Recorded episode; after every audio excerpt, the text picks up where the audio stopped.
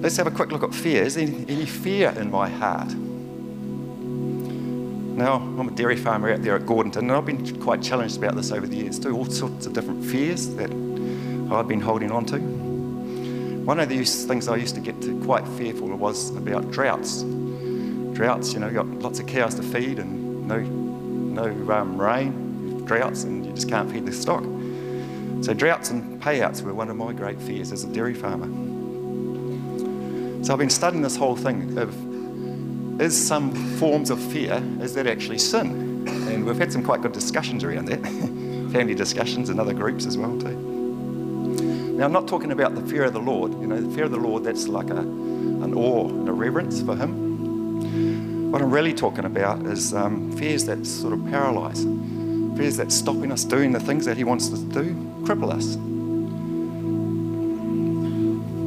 As part of the Sozo ministry, which happens here in church, Sozo. And one of the questions that's often asked is Father God, is the fear door open in my life? And it's not a matter of if. It's like, sorry, yeah. The question is when. When did the fear door first open in my life? So as you go through the Bible there, there's like 360, somebody said 365, there's actually 366 days, it even covers the leap years.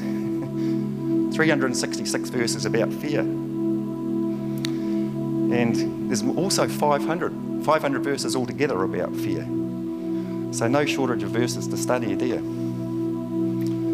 These last summer holidays, Jackie and I were over at the beach and we went along to one of the services there and the, the pastor was talking about the spies, you know, Rahab and the spies, and also Joshua and Caleb and the spies. Mostly talking about faith, but also about fear. And as I was just sitting there, I felt the Holy Spirit saying to me that 95% of the people that were sitting there that morning were affected by fear in some way. Now, that came quite as a surprise and also a real shock. Well, 95%. So, I'm not saying that there's 95% of us here this morning that are affected by fear in some sort of way. But if that were true, know, would you be in that 95% or, or would you be in that 5%? I had a bit of a chat to the pastor afterwards about that. About that. And I was also quite surprised that he didn't actually disagree with me. We had quite a good chat about it, you know. We were new there, he, so he came and had a chat to us and uh, we got talking about this.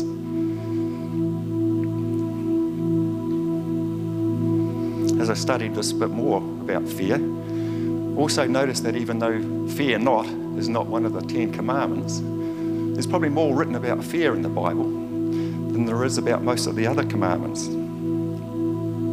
I also found that Jesus, look through the whole Bible, Jesus was never influenced by fear at all. Now, I didn't really sort of know that until a couple of weeks ago. I started looking at it. So you think about it, some of the situations Jesus got into, out at, out at sea there, storms that were going on, encounters with Satan, other people, even his death, his betrayal and his death. Fear was not a factor in Jesus' life. Quite interesting. as I was preparing for this morning, I sensed that there might be some here this morning, even, that have come to salvation by fear rather than through faith. Ephesians 2 8 says, Through faith you have been saved. But you might have been so terrified when you heard the, you know, the old hellfire and damnation sermons, which were quite common back in the day. that fear actually had more of an influence on you than faith.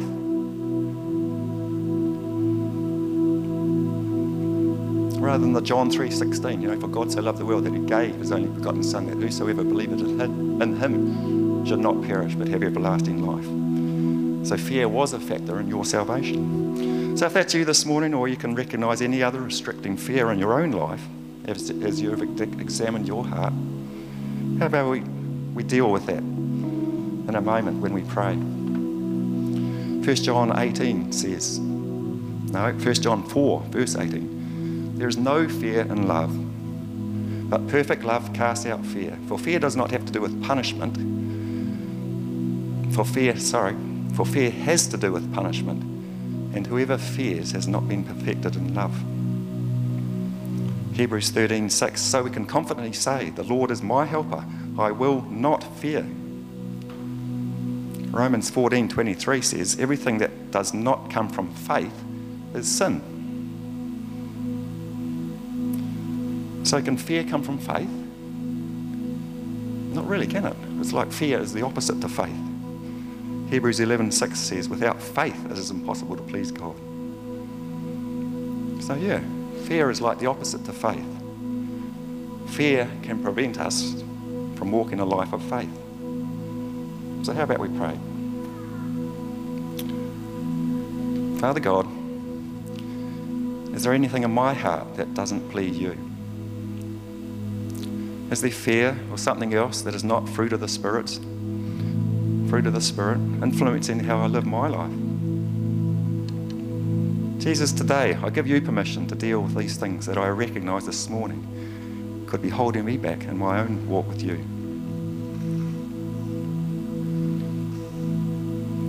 Jesus, thank you for choosing to die for me, for willing going through the pain, the suffering, and the agony so that I would be free from what I'd otherwise deserve. Help me, Jesus, to live my life in relationship with you and the Father according to your truths. Amen. So let's eat and drink together.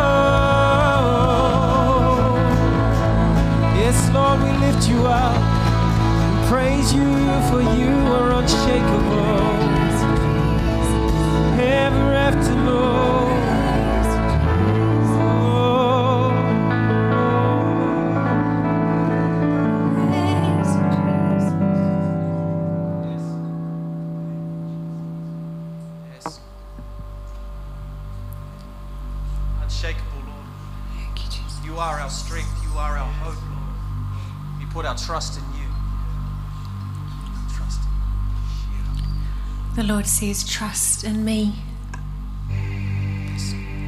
Don't lean on your own understanding. Don't rely on what you can see with your human eyes. Trust in me. Trust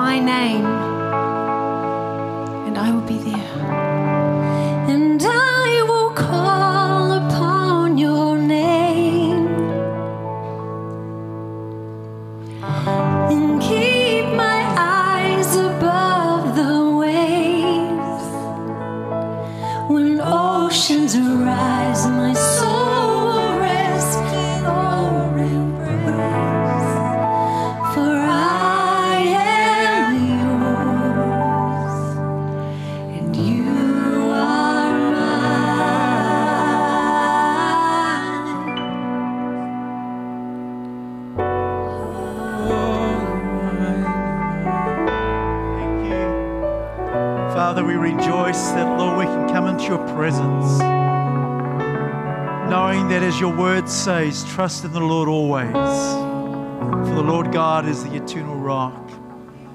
Lord, we can lean into you, the unshakable, the unmovable, the undefinably all powerful and know that our lives are absolutely secure. We might not understand everything that's going around us, but when our trust is in you, nothing can harm us. So, Father, we give you thanks, we give you praise for the incredible privilege it is, Lord, to be in relationship with you. Maybe take a few moments to express your thanks for the wonderful relationship you have with Jesus. Let it just lift and rise to Him. Father, we thank you for relationship. We thank you for connection with you, Lord, that we can be in this place, in this house, expressing our praise and our adoration to you. Oh God, we give you thanks for that, for you're awesome, Lord.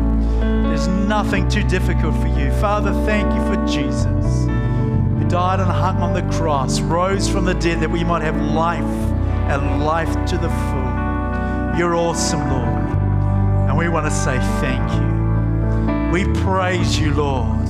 We declare we worship you. Mighty is your name.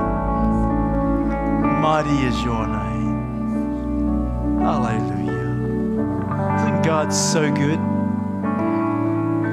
He is so good. God is good. Yeah, God is good. Yeah.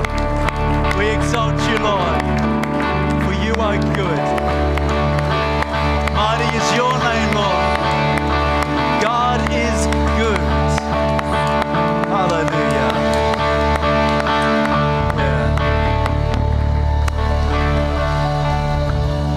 Why don't you say that with me? You know the reply God is good all the time we can do better. God is good all the time. Good. Give your neighbor a high five and take a seat. Fantastic. You guys are awesome. Uh, Church, I, I'm going to sing to you this morning. And I listen to Sarah and I listen to Owen and I go, oh my goodness how am I going to compare? So I don't want you to compare me with them at all because it just won't be a good comparison. I don't want to show them up. No, no, it's completely the other way around. So uh, it's great to see you this morning. Over the last few weeks, in fact, since uh, the 1st of March, we have heard some amazing testimonies, haven't we? I think of what we heard this morning from Cornel and the wonderful testimony and around communion that Nigel shared. Uh, last week, 9 a.m. service, Alan Hall was sharing about he and the Property Link team went to a person's yard. They didn't know this person. They knocked on the door and said, Look, I notice your garden needs a bit of attention. Would you like us to do the lawns and tidy up your garden? The person said, Yep. They went in there, did a fantastic job. They continued that with, to meet with that person, they've prayed with that person, and they're going to carry on blessing that family. And I go, when I heard that, I went, Yeah! on the inside, I was going, yeah, baby. That's what it's all about. 6 p.m. last Sunday night, Ashley Bennett shared about how she was in the supermarket with somebody. Um, and she went out to somebody, said, I'll pay for your, your groceries. And I'm going, wow, isn't that cool? I'd love that for somebody to do that for me, uh, particularly when we had four teenagers at home. That would be really handy. And uh, this person was just blown away. Yes, thank you, that's so much. And then Ashley went on and said, Look, I'd love to help prepare some meals with you. And this person said, Look, I don't really know how to cook. I would just love that. Isn't that awesome? I, I remember going back earlier too and, and hearing about how Jackie, uh, Nigel's wife, was in the hospital visiting somebody. And across the road, uh, across the, the, the, room was, not across the road, across the room, and uh, was this woman who wasn't well. And she went up and started a conversation, had a chat with her, prayed with her, and led her to Jesus. And I go, Isn't that awesome? This is for everybody to share the goodness of God with anybody. Isn't that good? Why don't you say that to your neighbor? This is for everybody to share the goodness of God with anybody. That's sounding really, really good. Let's pray. Let's pray. Father, thank you for the opportunity to be here today, and it's awesome to be in your house to praise you, to worship you. And Lord, as we look into your word, I pray that your word would look into us. Lord, may you fill us with your life and with your truth, transforming us into the image of Jesus, replacing every fear with hope and doubt with faith as we become more and more like Jesus to express your goodness in this city and beyond. And everyone said, Amen. Well, church, before I go any further, I'd like you to put your hands together. Today's a very special day, and I want to welcome Margaret Wilson. It's wonderful to have you with us, Margaret. You had a wonderful recovery, and it's great to see you. So bless you. It's wonderful to have you with us this morning. Well, uh, um, as you know, I've been looking at the book of Philippians, and uh, who can remember what I shared about it last time? That is really encouraging, church. Not one hand. I hope you do better this time. Okay, I'm going to do a brief recap because it was a little while ago. We're going to be looking at the book of Philippians, chapter 1, verses 3 to 5, predominantly this morning. The Apostle Paul, he wrote 13 or 14 New Testament letters, so he was the most prolific uh, writer in the New Testament. And each of his letters had a particular tone or emphasis. So if you go into the book of Romans, there is Paul, um, the meticulous um, teacher about the doctrine of salvation. He goes into great depth about it to produce this amazing amazing account of the grace of God and the salvation of mankind. In the book of Corinthians, there's Paul the troublemaker. There's trouble in the church, and Paul's gone on there to sort it out. And that is what he does. In 1st and 2nd Timothy and the book of Titus, there is fatherly Paul. He is mentoring these younger men, Timothy and Titus and Silas, growing them, nurturing them to become successful ministers of the gospel. So there's a very fatherly Paul. You get to the book of Galatians, and guess what? There's an angry apostle. He preaches about the grace of God, and that's the way to salvation. And these guys move off the track and they get into works. And Paul is really indignant. He's incredibly angry. Who's bewitched you? Who's tricked you that you're on a good path and now you're on the wrong one. In fact, he gets so indignant about it, his language becomes incredibly strong. And in Galatians 5:12, he says this: "I just wish those troublemakers who want to mutilate you by circumcision would mutilate themselves." Very strong, very aggressive talk. But when we get to the book of Philippians, it's the happiest book in the Bible. He's the optimist. He's triumphant. He's joyful. He's in a good mood. It's just a good story. It's a feel good story. And uh, Paul just raves about the, the church at Philippi. It's a very personal book. And yet, it's not because Paul is on the, on the beach enjoying surf and sunshine. In fact, exactly the opposite. He's in prison. And he writes this letter, not only this letter, but he writes four in total. He writes one to the church at Ephesus. So we have the book of Ephesians, we have the book of Galatians, we have the book of Philemon, and then we have the book of Philippians. And that's what we're looking at um, today in those first few verses or so of chapter 1 to see how we can express the goodness of God. Now, since no one put up their hand for um, remember what I shared last time, we're going to do a brief recap. So if I can have the first slide. So there we are, Philippians, joy for the journey. So here's a map of the biblical world in the time of um, the Apostle Paul. There's Israel, and you'll remember in the early um, chapters of the book of Acts, the Holy Spirit is poured out upon the, the, um, the gathering of believers. Peter gets up and preaches, and over 3,000 people are saved. The church is on its way. And so the church, the good news of Jesus, travels north through Israel up into Syria and then goes um, west, so the, the gospel goes northwest into this area of Asia Minor, which we would now call Turkey.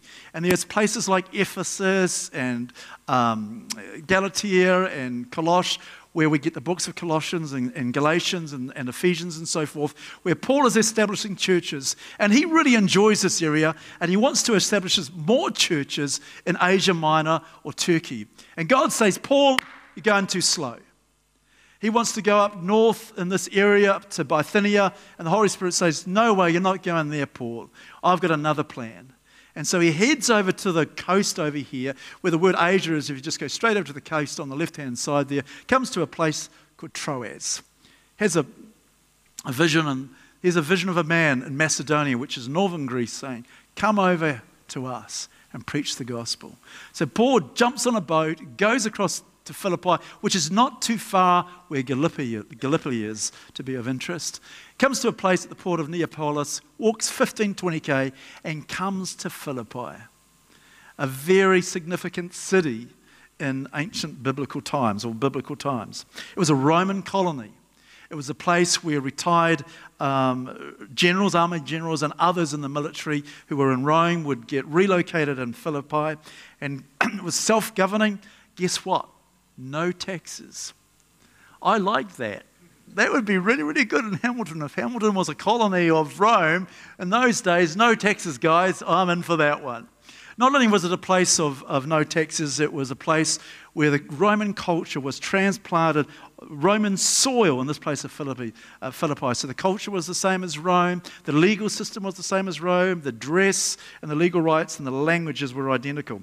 So in the next couple of slides, give you a bit of a view of how the city of Philippi looked. These are some ancient ruins from Philippi, and this big area here was called the forum where they'd have discussions and councils would meet to debate and discuss things. The next slide, some further ancient ruins, and the next slide is the major city called Kavala, which is very close to Philippi, 15 kilometres away uh, to the northwest is Philippi. So there is a major city that's closest to Philippi today.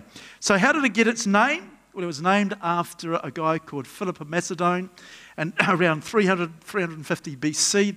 He was the father of Alexander the Great. Wow, not bad to have a son called Alexander the Great. He conquered all the known world at the time. And then he died when he was 31.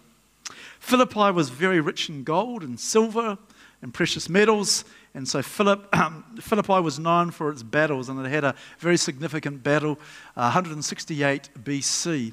And that's when it became a Roman colony. Well, the Apostle Paul visited, uh, we can go back to the next slide. Uh, we'll go back a couple, can we go back? Um, yeah, we'll go to that one. Paul visited Philippi when this was all constructed and a thriving city, and it was around 50 AD. On a second missionary trip, and you can read about that in Acts chapter 16. Really encourage you to do that. And the first Christians in Philippi was a businesswoman by the name of Lydia. She traded purple cloth and purple materials. She was wealthy and wanted to bless Paul. And the other person that started the church there with Paul and his co workers was a jailer. So you've got a businesswoman and a jailer. And that's how Paul started the church there. So Paul helped this church get underway.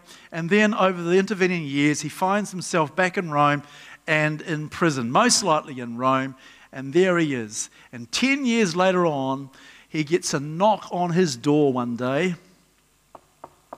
He's in jail in Rome, and there's a knock on the door, and he goes, Hello, who is it? And this man says, It's me, Epaphroditus. Epaphroditus had traveled from Philippi, the church in Philippi, He travelled 1,400 kilometres across old dusty roads and scorching suns on uh, scorching sun on camels and, and donkeys and sailed boats and got on more camels and donkeys. Got really really sick almost died on his journey. And turns up to paul in rome. And paul is going epaphroditus mate it is so good to see you isn't it good to see a long lost friend well paul was saying this is the day this is good to see you epaphroditus and Epaphroditus, well, I've got a little parcel for you, Paul. Not only have you got me, but I've got this parcel. And Paul goes, What is it? Who loves good presents? Oh, man, I've, I've, I've had a week of good presents being my birthday. It's been good. And uh, Paul gets this parcel and he opens it up. It's a great present for our ministry. It's money. It's money the church has given Epaphroditus to this money. I think of that movie Dumb and Dumber where they open the case with all the money and put IOUs in it. It was a million dollars and all ended up with a million dollars of little bits of paper saying, I owe you a dollar. But uh, I'm sure Paul got the total deal this day of all this money. And Paul was so grateful for seeing Epaphroditus and so grateful um, for this financial gift that enabled him to do the work of spreading the gospel. And Paul says, You're my partners. You're the partners in the spreading of the good news. Thank you so much. So Paul pens this letter, this letter of Philippians, and gives it back to Epaphroditus and says, Go back home and give this letter to the people in the church and read it to them. And we're going to read some of the things that Paul wrote in that letter today. And we're going to pick it up in um, verses, if you've got your Bible, uh, verse 3 and 4 of, uh, and 5 of chapter 1. And um, this book has some rich flavor in it. The word joy, rejoice, is used over 16 times. And uh, Paul is really wanting to deal with this whole thing of be filled with the joy of the Lord, be happy. So I've got a question for you this morning. How do you be happy? Good question. People want to be happy. Is it more money? Is it more influence? A better job? Better house? Better car? What is the keys to it? Paul outlines and he models three things that are really important to find joy, to find happiness. These three things are giving thanks, praying with joy, and the partnerships in your lives. Really, really important. So, on our slide, the first thing he pulls up is about being thankful. And I'm just going to look at a, a couple of laws around Thanksgiving. If you can just put them up there, thanks. Um, that would be a really good grant. Thanksgiving is vital for healthy, life giving relationships. Wendy, she was so good yesterday. Oh, she's good every day. That didn't sound very good, is it? she's so good every day. But particularly mindful was yesterday. She made me breakfast in bed because it was my birthday during the week and I couldn't have breakfast in bed. And we always have breakfast in bed, so I had it on Saturday. And she cooked me this beautiful meal. It was lovely and a nice piping up a cup of tea. And there I was. Now, just imagine if I had said to Wendy, nothing, didn't say thank you, didn't acknowledge it, I probably wouldn't be here today.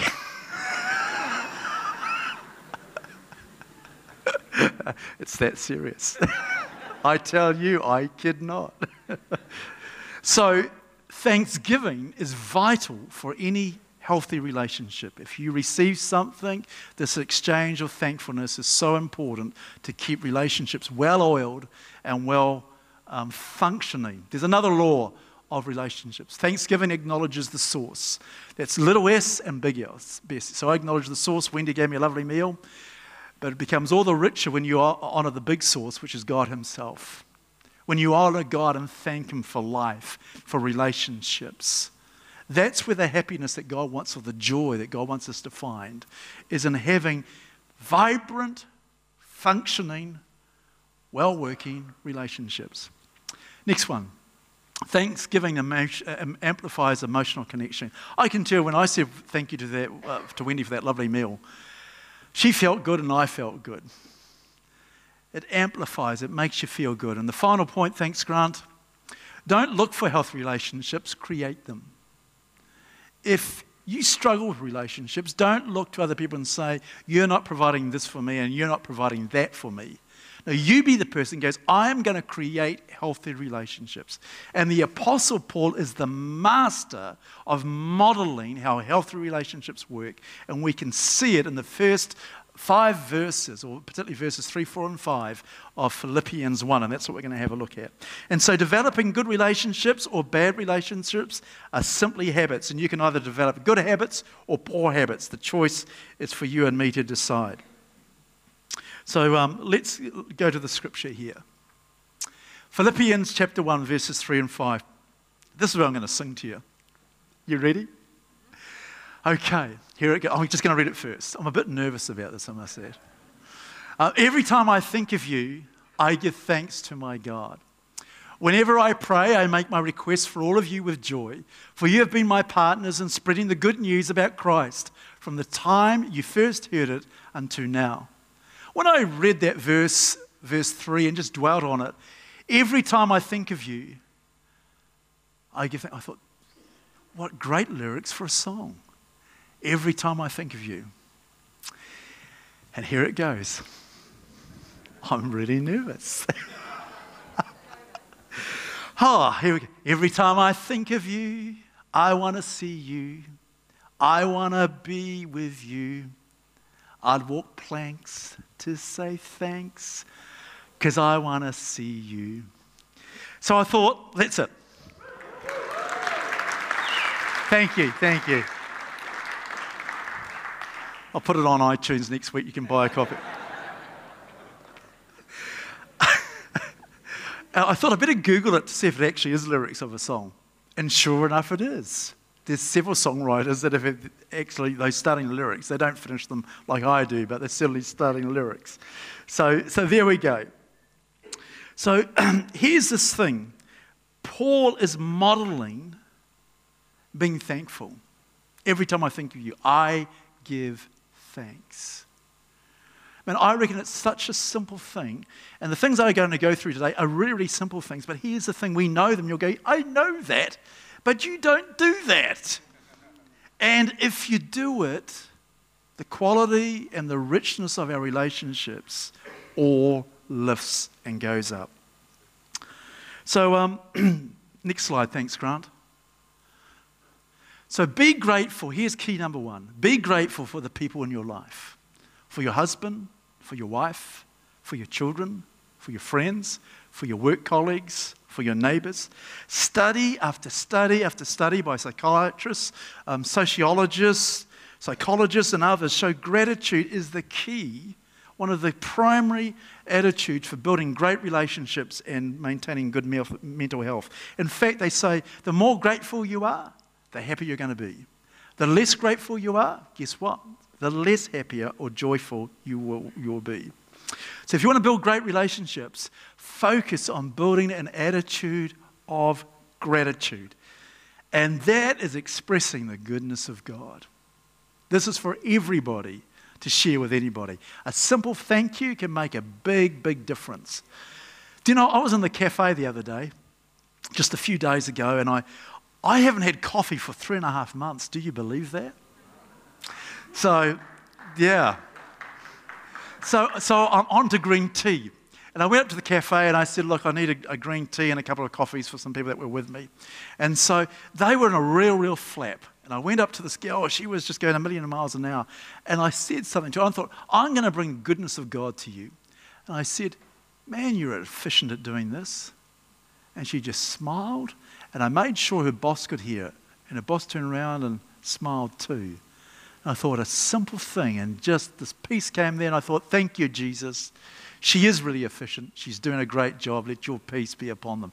Isn't that amazing? Just a couple of seconds, words, and it changes, you know, um, things like that. So,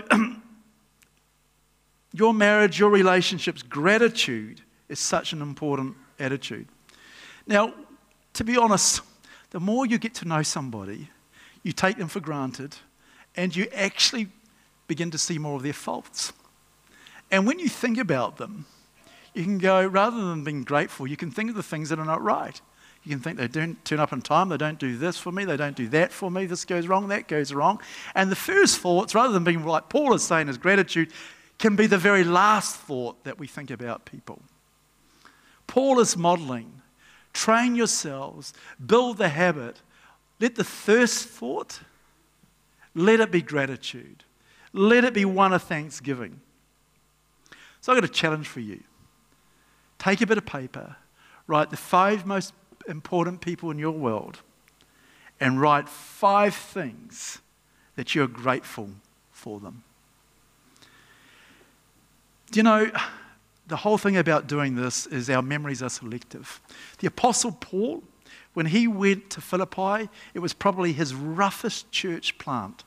It wasn't his best one, it was his roughest one. He was beaten, he was hassled, he was whipped, he was humiliated, he was falsely imprisoned, he went through an earthquake at midnight. And to top it all off, the city leaders said to him, Paul, get out, leave town. But when he writes 10 years later, he says, Every time I think of you, I could just imagine, he didn't say this, I want to see you, I want to be with you. I give thanks to God for you. He could have said, Your city treated me really badly. They imprisoned me, they humiliated me, they asked me to leave. In fact, I'm not really interested in you guys. But Paul says, No, I'm going to be selective. I am going to be selective. I'm going to choose to focus on what I'm grateful for and choose what I'm not happy about to dismiss. There's a story of two women. They were chatting to one another. And one woman said to the other, Do you remember that your husband did such and such and such and such and such and such? It wasn't a very nice thing. And the other woman, the wife of this husband, said, Yes, I distinctly remember forgetting that. And so, what you choose to focus on, it can be the negative or it can be the positive. You choose. But it'll make a huge difference to the quality of your relationships. And the Apostle Paul is not only saying, but he's modeling I'm selective and purposely selective about being grateful. And I think it's a very good thing. Not only is it Paul who's been selective, not only is it Paul modeling that we should be selective and be grateful for people and for their influence in our lives and, and not choosing to focus on the things we could complain about, God is selective with his memory. And I'm really, really pleased for you and for me that God is selective. He says this, if you've got your Bibles, in Isaiah chapter 43, verse 25. It is I, I who wipe out for my own sake your offenses, your sins I remember no more. God is saying, I select not to remember your sins anymore. I think it's good news. I think, I think it's fantastic news. That is absolutely brilliant. You know, as far as the east is from the west, Psalm 103 says, I have removed your sins. God has taken our sins and thrown it so far out there into the galaxies. He goes, It's lost. I don't know where it is. So, what are you selecting? Is it to be grateful and purposely choosing that? And here's this point too remember the best and leave the rest. I think it's a good thing.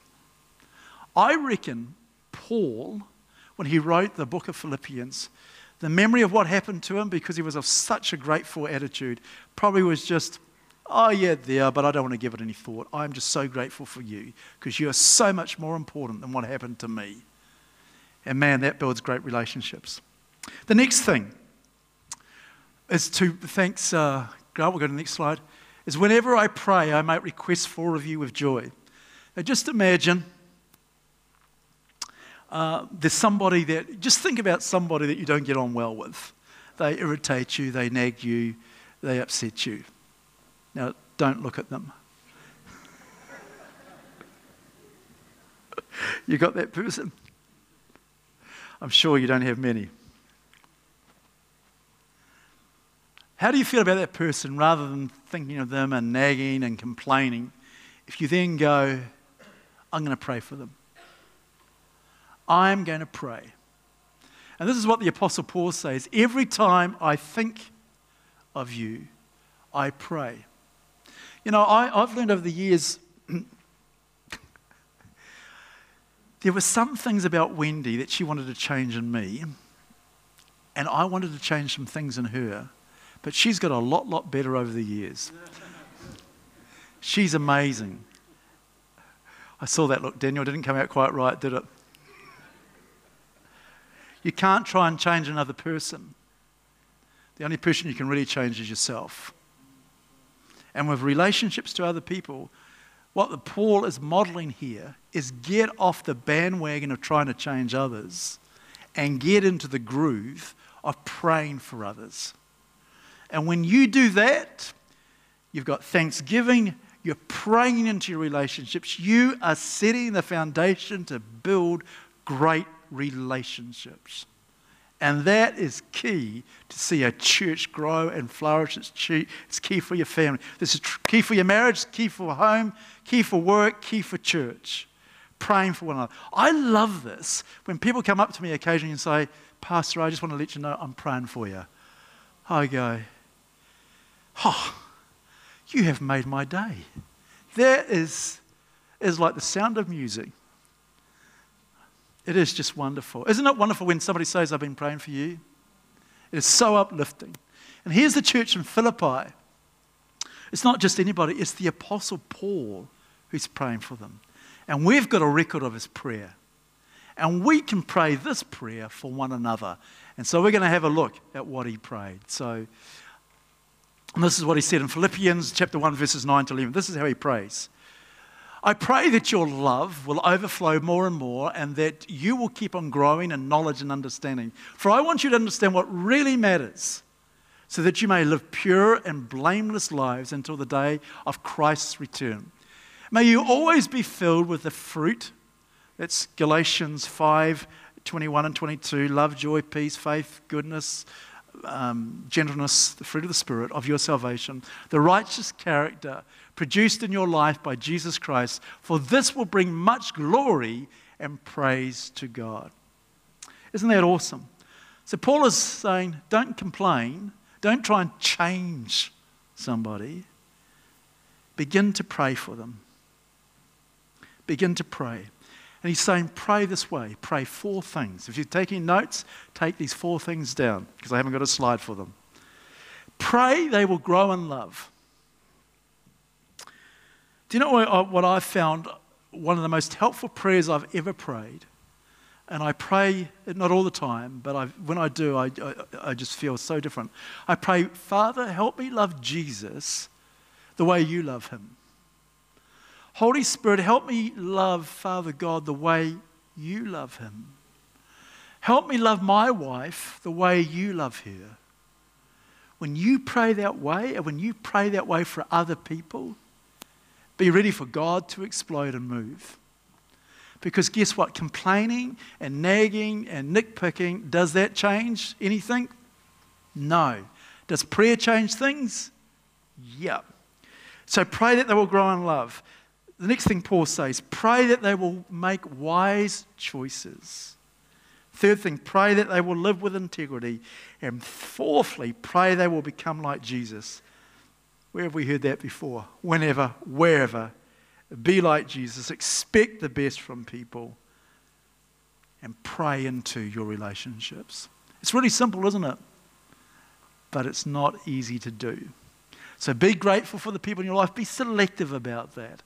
Rather than nagging and complaining, pray. And those four points pray that they uh, will grow in the love, pray that they will make wise choices, pray that they will be people of integrity, and pray that they will become more and more like Jesus. And then, thirdly, Paul goes on to say the third point to building great relationships is we've got to be grateful, we get pray for one another, and then is understand partnerships. Thanks. Next slide uh, Grant, that would be great. Take care in who you partner with. It has the potential to make you or break you. The word partner that Paul uses in the Bible here is the word koinonia. It's a very rich word that our, our English language has a lot of difficulty translating. It's used 19 times and it means to share, it means to have fellowship, it means to have communion, it means to be together. It, it, it's all about being on the same page. And as a church, I want to encourage us, I believe the Lord would say this be all on the same page. It's for everybody to share the goodness of God with anybody. It's for all of us. We're partners with Jesus and partners with one another to share the goodness of God. And I think it's just got to be good. In 1 Corinthians 1, verse 9, Paul said this God will do this, for he is faithful to do what he says. He has invited you into partnership, koinonia, with his Son, Jesus Christ our Lord. If you're a young person here today, and I, and I say this, I don't want to offend anybody, but be really careful with the choice of partner, life partner you make. It's a very important choice. Seek wise counsel. Talk with your parents. That partnership, God designs to last a lifetime. I know they don't always go that way, but you need to take care of it. Mum and dad, partnerships that you make to parent your kids is really, really important. Partnering the attitudes of gratefulness, partnering the attitude of praying for them, establishing good partnerships. I think of the partnerships of friendships that I have in this church and elsewhere, and I go, I thank God for friendship. Those partnerships, they're special. They're really, really special. And as a church, God calls us into partnership with Him for His purposes to express the goodness of God. And, you know, it's so easy to share the goodness of God. Whether it's baking a cake for a neighbour, giving a coffee to somebody. I was in the Path Lab the other week, a couple of weeks ago, having a blood test. Do it every 12 to 18 months or so. And um, I was there. I don't particularly like needles, but I thought I'd better go and get the thing done, go and get checked out. And as this lady was putting these needles into me, you have some of the weirdest conversations when people are sort of prodding you and, and doing all sorts of stuff to you, don't you? And uh, this lady said, You know, I've got a niece, she's just not doing good. She was such a beautiful girl as a seven and eight year old, but now she's 17 and 18, she's into drugs, um, her life is off track, she's pregnant, and it's just, it's so, so sad. And she was just pouring out her heart to me. And I thought, Here's an opportunity to express the goodness of God. Am I going to do it or am I not? And I said to her, Would you like me to pray with you? Just real simple. Would you like me to pray with you? And she said, Oh, please. So I prayed with her. And she said, Thank you so much. Just like that, anybody, everybody here can share the goodness of God with anybody. And when we build gratitude, when we build prayer, when we build partnerships, wow, it's incredible. We're all on the same page, all doing what God has called us to do. Last slide, thanks. Rowing, I really enjoy rowing. When I used to do a bit of this, I was in, a, in an eight, boat of eight, and um, we, were, we looked like these guys, really sharp. But do you know, when I was putting that oar into the water, I felt I was the only guy that was rowing. I was putting myself and seven other people, and I was thinking, you guys, you better pull your weight because I'm sure covering my fair share of things. And I reckon everybody else probably felt the same. It looked good, but it just wasn't unified. And the coach, who was in his nice boat having his latte coffee, yelling out orders and barking all sorts of things at us, he said this You guys look like a pig's breakfast. Oh, that's really great. Thanks very much, mate pulling my guts out here, and you think this looked like a pig's breakfast. But what he said next absolutely transformed us. He said this Now row as one. And instantly, and I'll never forget this, the boat just lifted out of the water, the power went on, and we were flying. We were one. Before that, we were eight individual people. But the moment he said that, rowers one, we were off and we are one in Christ. And the power of the Holy Spirit is in us and upon every one of us to share God's goodness whenever and wherever. And God uses us through our relationships of building gratitude, of praying for one another and praying for people, and our partnerships to express His goodness. I think there's one more slide. Thanks, Grant. This is for everybody to share with anybody. Why don't you turn to your neighbor and say that one more time? This is for everybody to share with anybody. So, church, I want to really encourage you. Let's follow the model of the Apostle Paul, who so beautifully laid out this three step plan. It's so simple. We know what to do. Let's go and do it. Be grateful. Pray for one another. Build on partnerships to express the goodness of God. And we let us be one as we do that. Can I ask you to stand to your feet?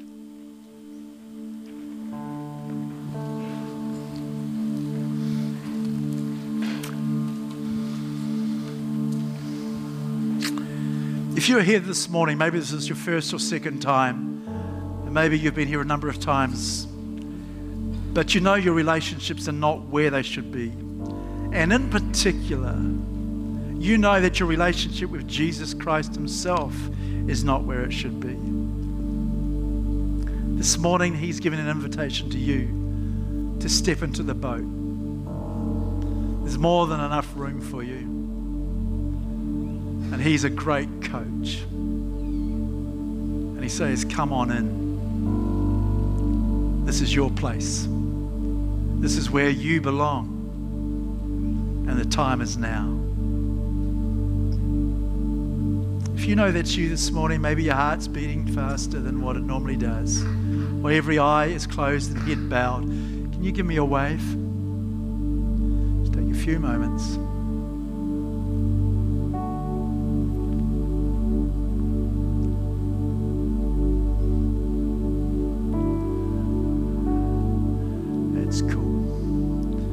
Here today and going, Lord, thank you for the example of the Apostle Paul. Thank you for his leadership on what it means to be grateful, on what it means to pray for others, and what it means to be in partnership. Say, Lord, I want to step it up another level. I want to go another step forward with you on this journey. If that's you this morning, can you raise your hand I'd love to pray with you?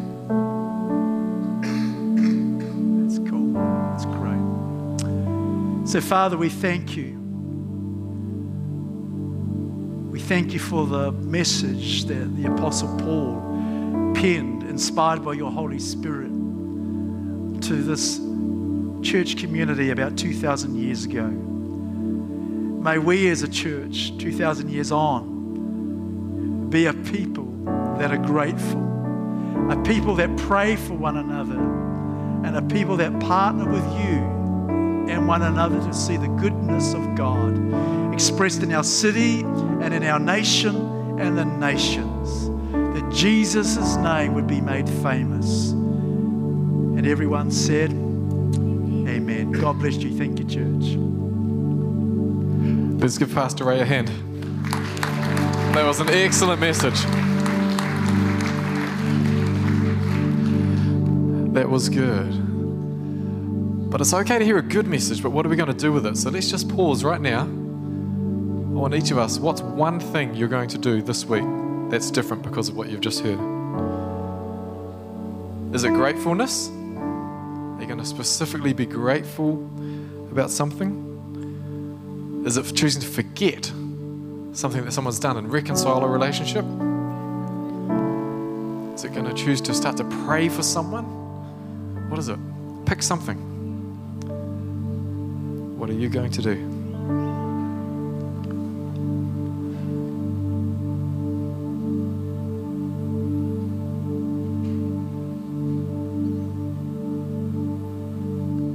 Cool. I hope you got something. Write it down. Set an alarm. Do something in your phone to make sure that you don't forget. But take something that we've heard from today and apply it because what Pastor Ray shared this morning was fantastic for not just transforming us on the inside, but the world around us as well. Hey, can I encourage you, church, to remember to be purposed in our giving? So there's uh, there's giving stations in the in both foyers, um, or you can grab one of these cards from the back of the seat, and there's the bank account details on there. Um, I just do everything via internet banking, or you can do AP. Um, be purposed in our giving in order to in, in the into the kingdom of God. So I can encourage you with that. And for, for the guests, if you're a guest this morning, remember to grab one of these bags just on your right as you head into the foyer. That's awesome. Okay, let's finish with a song. Have you got something for us, Sarah? Yeah. Always. Great. Endless praise.